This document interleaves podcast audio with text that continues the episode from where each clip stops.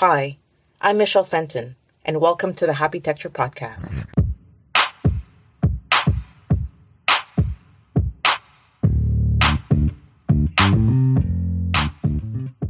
What would it take to develop resilient, sustainable communities? How do we design cities that support our collective happiness? Join me as my guests and I discuss how we can plan, implement, and foster places that allow us to flourish and grow.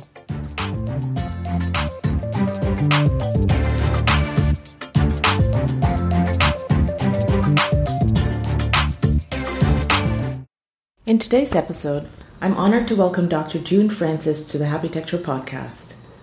Dr. Francis is an associate professor of marketing, co founder of the CoLab project, and special advisor to the president of SFU on diaspora research and engagement. Help me welcome Dr. June Francis. It is my privilege and honor today to have a very special guest with us on this podcast, June Francis. And as we were chatting earlier, June, we could just have a special podcast on like all the things you bring to the table, all of your credentials. But let's start with the special advisor to the president at SFU on anti-racism, chair of Hogan's Alley Society, associate professor of marketing at Simon Fraser University, co-founder of the CoLab project, director of the Institute of Diaspora and Research Engagement at SFU. You've won several awards for service and teaching excellence you are an advocate for, for equity, diversity, and inclusion for racialized groups and advancement of non traditional intellectual property laws. I mean, we could go on, but I would love to just dive into all of this. What drives you to bring this work into such sharp focus? Well, I always have to remember who I am. And I think that's, um, those are all descriptions of various roles I play and formalizing them into titles. But if I think about who I am, I am the descendants of, of slave. I'm a descendant mm-hmm. of slaves. I was brought to this part of the world, not of my own or my ancestors' own making. And, and so I always remind myself that I was the seventh child of parents who were born into colonial Jamaica. Mm-hmm. I myself was at the end of the colonial period, but born in as a colonial subject. Mm-hmm. Um, in a and and my you know journey from from Jamaica uh, was a product of neo-colonial forces. Uh, that we had actually thought that colonization had ended. Right. Don't we all um, think that? Yeah, but, but but very quickly it became clear that that was what we had fought for and thought that was we'd arrived. But I just want to pay homage as well to the number of slave rebellions that mm-hmm. occurred uh, in Jamaica because we were quite pivotal. Um, you know, let's suppose that let's just recognize that the narrative that talks about, you know, the emancipation of slaves as something that was bestowed on us. Mm-hmm. Essentially, it was a re- result of slave rebellions that finally brought the end of slavery. Right. And I, I from the institutionalized slavery. In, institutionalized be, let's be slavery. Let's be that. clear on that. Yeah. The formal thing they call it, even that didn't end for another right. few years with indentureships and various other things. So, yeah, that's who I am, and I, I, I think it's really important in terms of what has formed me to think about myself that way. Well, that's incredible. I just I want to I want to drill down a little bit in terms of your role on the Hogan's Alley Society and as advisor to the president right. in terms of anti-racism. I mean, this is something that we're going to start hearing a lot. We've heard a lot about, but unless you're in that group, you don't you probably haven't you know, a lot of our listeners may not have heard about this. Let's start with Hogan's Alley. What is the idea of Hogan's Alley in the resurgence of the Hogan's Alley Society? And how does that relate to your work at SFU, if at all? Yes. So, one of the things that is really important to recognize that um, situates Hogan's Alley is that space is not neutral. Mm-hmm. Right? Space is racialized. What I mean by that is that part of a white supremacist society or a white settler society or a colonial society was the idea that prime space or certain spaces belonged to the ruling class, the dominant class, often the white class. And that other people were relegated. And in the case of Canada, of course, uh, the indigenous people were taken off their land and put in reservations. Mm-hmm. So space has always been a place reserved uh, and, and connected to power. So the people in power held space. Yes. And likewise, they relegated other people to less desirable spaces. Right. And that's why today we talk about environmental racism, for example. The fact that people are put in places that often are um, not only relegated, but um, circumscribed, that people, that rules are put in place to keep these people away uh, from other places, and often those places are treated very poorly. Yes. In the case of Hogan's Alley, we have the situation in Vancouver, which was a segregated city. Let's be really clear that Vancouver was a segregated city. So, black people uh, and other racialized groups coming into Vancouver. And at that time, a number of white groups were racialized as well mm-hmm. Italians and others. And these people were not allowed to live anywhere on the way, just anywhere. Right. Uh, and they found an enclave that they built, a community uh, in what is now called Black uh, Strathcona. We call it Black Strathcona. But it really was a community of a very large, all, uh, I mean, the, the, majority of, of the black community in Vancouver, as well as other racialized groups, and then, um, and if, if, you go further, the Chinese as well. So mm-hmm. you have this this community where the black community has a church, has developed a community. 800 people are on the rolls of the church. This is where the Pullman porters who come across this, who, car- who were really the slaves on the trains because they were not allowed as black people to rise above the sleeping car porters. Mm-hmm. And so they were the lowest rung on the trains, and it was a, a replica, by the way, of the antebellum South. The idea of black people serving you. Yes. And these people mostly had to rely on tips, so very, very low, very very, very humiliating positions they occupied. But there was no ability for them to sleep on the train except when no white person was around. And when they got to their the cities, there was no place for them to go. Mm-hmm. But they could find home in Hogan's Alley. Likewise, performers coming through Vancouver. Um, Louis Armstrong, people could not find, could not stay in the white areas. Right. So they stayed in this area, these areas, and so they had created for themselves a community with with stores, with shops, with businesses. Uh, people owned their land. Some people, most people rented, but nonetheless, this is their home community. Mm-hmm. And of course, across this country, whenever um, the idea occurred, and, and, and this occurred during uh, what we call urban renewal, and it's important to think about urban renewal as projects designed to create um, enclaves of white uh, yes. individuals, and then the street system and the networks to get them to these suburbs. Yeah. And they always, right? They looked around and thought, where will we destroy in order to build these highways? Right, and Hogan's Alley and Hogan's exactly, yeah. was slated. Yeah. And it's interesting how they. This is never. It's always done with a plan. So the plan was to, to of course, you know, destroy Hogan's and put the viaduct there. And in order to implement it, it was really important to make Hogan's Alley um, to, to denigrate it. In other words, to start to think about Hogan's Alley as a blight. Right. So they stopped collecting garbage. The services were withdrawn. Uh, there's a there's a Randy Clark who is a who's a descendant who lived there recounts one of the most heart wrenching stories as a child, the only bike he ever owned as a child. And he came home one day and creosote had been sprayed on the street a, a, a, toxic substance, and and it was sprayed over his bike. Mm. And every time he tells, I remember that story. I am actually driven to tears mm-hmm. of a mm-hmm. young boy who who who who the only community had his grandmother, um, you know, had a, a, a, bar in the neighborhood. I mean, it was a thriving place. Yes. And yet, um, this is what he experienced. And so people started to protest. They tried to get the city to give them grants and other things because they started to say, well, you're not uphold, upkeeping your lot.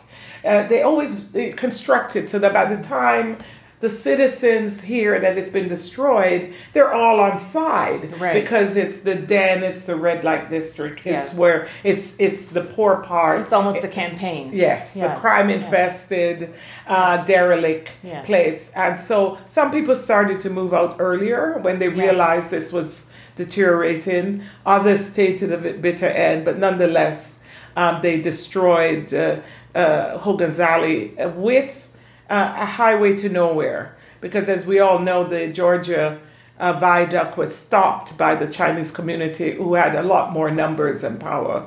And, and so the highway was never completed, but the, the viaduct Yeah. remained. I mean that that really goes to the point that space, even though we, you know, as architects and designers think of space as this benign thing that we then create within, has so much power and intensity in how we wield that power, how we as a colonial structure wield that power.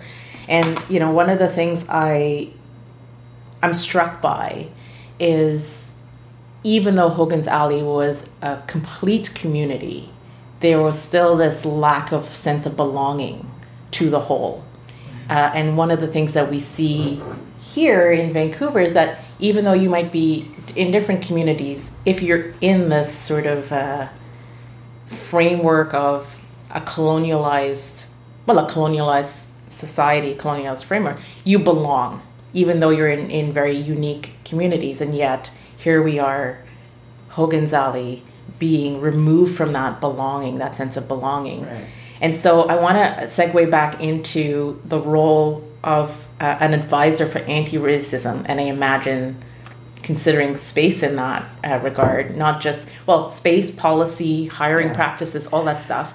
And, and how is it that we we stop this like uh, destruction of the sense of belonging people who let's be honest unless you're indigenous to canada you know we're all visitors here Right. you know Although I do make a distinction that people who are forcibly, Right. uh, no, I mean, some of us came, but of course, uh, many uh, generations back of black people in Nova Scotia and other places in Canada, and they also migrated, and we think about the pioneers who came up. I just want to acknowledge that, um, especially the descendants of slaves, right and, and both of them are descendants of slaves. Their uh, arrival was forced. right So I, I make that distinction. that's a good distinction yes. Um, but I want to go back to this idea of space and universities and, an- and being the advisor on anti racism. Universities are arguably one of the most uh, wi- white supremacist, and I say that and I'll explain why I use that term colonial structure okay white supremacists in the sense that the idea universities were built around you, you might say european centered notions colonial uh, uh, and, and, and, and what it, the universities aspired to do and did do in canada was to promote ideas primarily from the european tradition. Right yes. Right? Yeah. So i think no one would disagree with that. Right. So if you think about the courses, the classes, what you learn as an architect, what I learn as a business in my business program, what you learn in sociology and philosophy, the Greeks, mm. etc. All of it is to aggrandize and to valorize and to, to, to, to focus our attention on European achievements. Mm-hmm. And what that means is the exclusion of other histories right other philosophies, Yes. other ways of knowing, other intellectual traditions. Well, certainly when I learned architecture, I don't, I can't remember learning anything outside of a European architecture, a I- European philosophy of architecture. Exactly. And some of the work I hope we'll get to a little bit on some work we do with the Parks Board as well. But it's around this idea that um, uh, that that everything about the university, right? Particularly uh, uh, by by by by in some ways you could call it a European indoctrination. It has created self hate in some people because, of course, in the sense that we believe that our ideas are not as valuable. Right. Somehow we didn't accomplish quite as much. Because if the Grand University hasn't thought fit to talk about us, then it means that we don't belong. So it's not only the physical space, which I will t- get to in a moment, but it, everything about universities signal that. So if you go to the libraries, you will find books, a preponderance of books that support one set of uh, European-based ideas. If you go into a class and look at all the, the ways, you know, the courses, it, it could go health science. It doesn't matter what you look at. Uh, all of it tends to be almost universally about European ideas, including med schools where the doctors once told me they couldn't find my vein because they were they didn't learn how to access veins um, on dark skin. Right. So everything valorizes and, and gives advantage, therefore, to one group. So even if we're racialized people, we're learning the same stuff. Right. And that's why Bob Marley told us to emancipate ourselves, my compatriot Bob Marley, from mental slavery. Mm-hmm. That's right, Right? yes. Because that's the beginning of it all. Mm. But part of that also is that when we're in those spaces, we are not represented. We do not actually belong. Right. We're we're sort of interlopers into somebody else's world, and so we're we're we're made to feel like we're being invited in. So, so let me get to this advisor. I will get to it. is that uh, even if you look at Arthur Erickson's um, award-winning uh, Burnaby Mountain Right. uh, design. That's a design that when I first was interviewing at SFU, I actually thought the university hadn't yet been finished. I was wondering why, after all these years, they hadn't finished the university. Because for my aesthetic, unpainted concrete is got to be one of the grayest, most uninspiring, and even the layout of the place did not hit my eye with any kind of joy. Certainly, I knew I was not in a place that I belonged physically. And we also have instances at SFU, including the arrest not too long ago of a black student who was seeking refuge on the campus. And the way it was done was also a questioning of him. He had to prove that he belonged there. Right. Uh, It's not assumed. it's not assumed. And Yes. the Black Student Union, this this Black Students Association at, at SFU SoCA, sp- spent a lot of time uh, over the years um, because they were displaced from their, their room that they had, and they argued we need a black space. And only recently, we're now in the process of returning that uh, student society to a black space, and it's on their advocacy. Yeah. So we really are seen as not as marginally belonging. So when you know this Black Lives Matter protest occurred, and I was being pulled in a million directions around um, contributing to all of a sudden a new awakening, a new set of perceived interest in uh, blackness and what does it mean uh, for exclusion, and when you know, people started to have the conversations. I really felt that the university was a place that fundamentally had to understand that right across its research, its pedagogy, its physical space, Yes. its policies, how it hires, mm-hmm. how it promotes, How it recruits. how it recruits, who gets tenure. Yes. All of those things excluded black faculty and staff and students. Right. And therefore, Canadian society, right? Mm-hmm. We are a pillar of the society. So I was, in, you know, me and others got together and formed the Black Caucus, where we pulled the students together and started to really call on the university in a much more assertive way to, to, to recognize the great harm. And we started to get collect stories of students. And you know, I got to tell you that even though I know students were excluded, because often I get a lot of black, I get black students coming to me uh, saying that I can't get a supervisor because they don't understand my work. Right. I need you to help supervise me. And often I do it off the corner of my desk.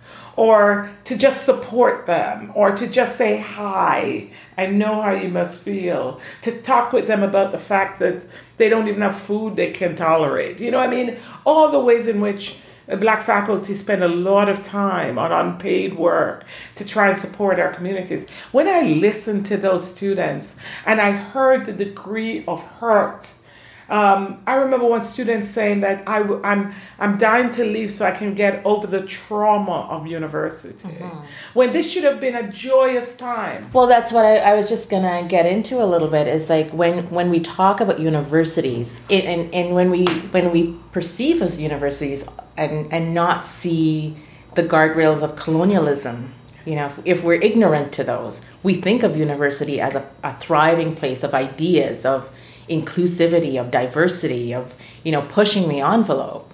And so, what better place to start this dialogue and to start looking at different ways of designing places, not just places, but policies and, like you say, recruitment, promotion, all that stuff for inclusion.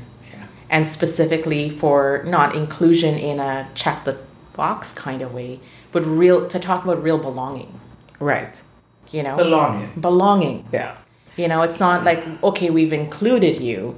Is that you actually feel that yeah. you are part of that community and in, in, in, an integrated kind of way. Right. So i, I actually want to talk about because colonialism has come up a lot and as it will and we, yeah. we're seeing that conversation happen not just in black communities but certainly in indigenous communities. right.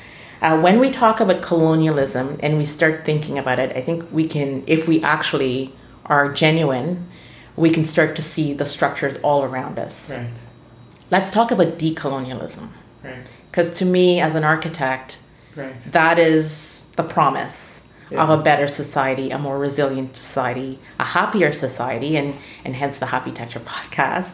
Um, not to be tongue in cheek about Happitecture, but I mean, there, there are things that we as a society can do, structures that we can rethink that actually promote happiness and resiliency in communities. Uh, and so let's talk about decolonialization. I love that subject. So first of all, I just want to just make this point. So when the president asked me if I would serve as the advisor, yes, for a limited time because I'm not part of the establishment, and I I like to keep my soul uh, independent, uh, I did agree. And it's because I, I did see some evidence of taking it seriously. I teach, I want to talk about decolonialism, and I'm going to start by talking about the course I teach. I teach a course to the indigenous uh, uh students, leaders. Uh, SFU has uh, a master's program in executive business education, only one in the country, I think the only one in North America. Um, and I teach the marketing course. Amazing. Right? Yeah. So, what do we do? Yes. Right? This is marketing. And, and likewise, all design fields were the purveyors of colonialism, right? Yes. They created the structural realities yes. and the aesthetic realities to reinforce ideas. Yes. I mean, I, I often say that my role as an architect, for better or worse, is to concretize yeah. the powers that are in place. Right. And we know that you go into a bank and they make you line up a certain way, sit a certain place. Yes. Um, so these places are all designed. Um, and marketing, likewise, is just a set of ideas. Uh, it, but but the visual uh, it's it's it's, it's probably appropriate to say that marketing was quite instrumental in in bringing to the mass market racism mm-hmm. because it was through these ideas that that at the time and, and you know early imperialism many people didn't read but they could they could decode physical things and they could decode uh, marketing mm-hmm. Right marketing concepts so you saw the Pear soap, right? That, you know, uh, cleaning off black skin meant creating purity, that kind of thing. So coming back to my marketing course, I see it as a course um, that is deeply, that has deeply, uh, uh um, was designed to support colonial structures. And yes. in the case of Canada, uh, Indigenous people were a, a major object of that colonial process.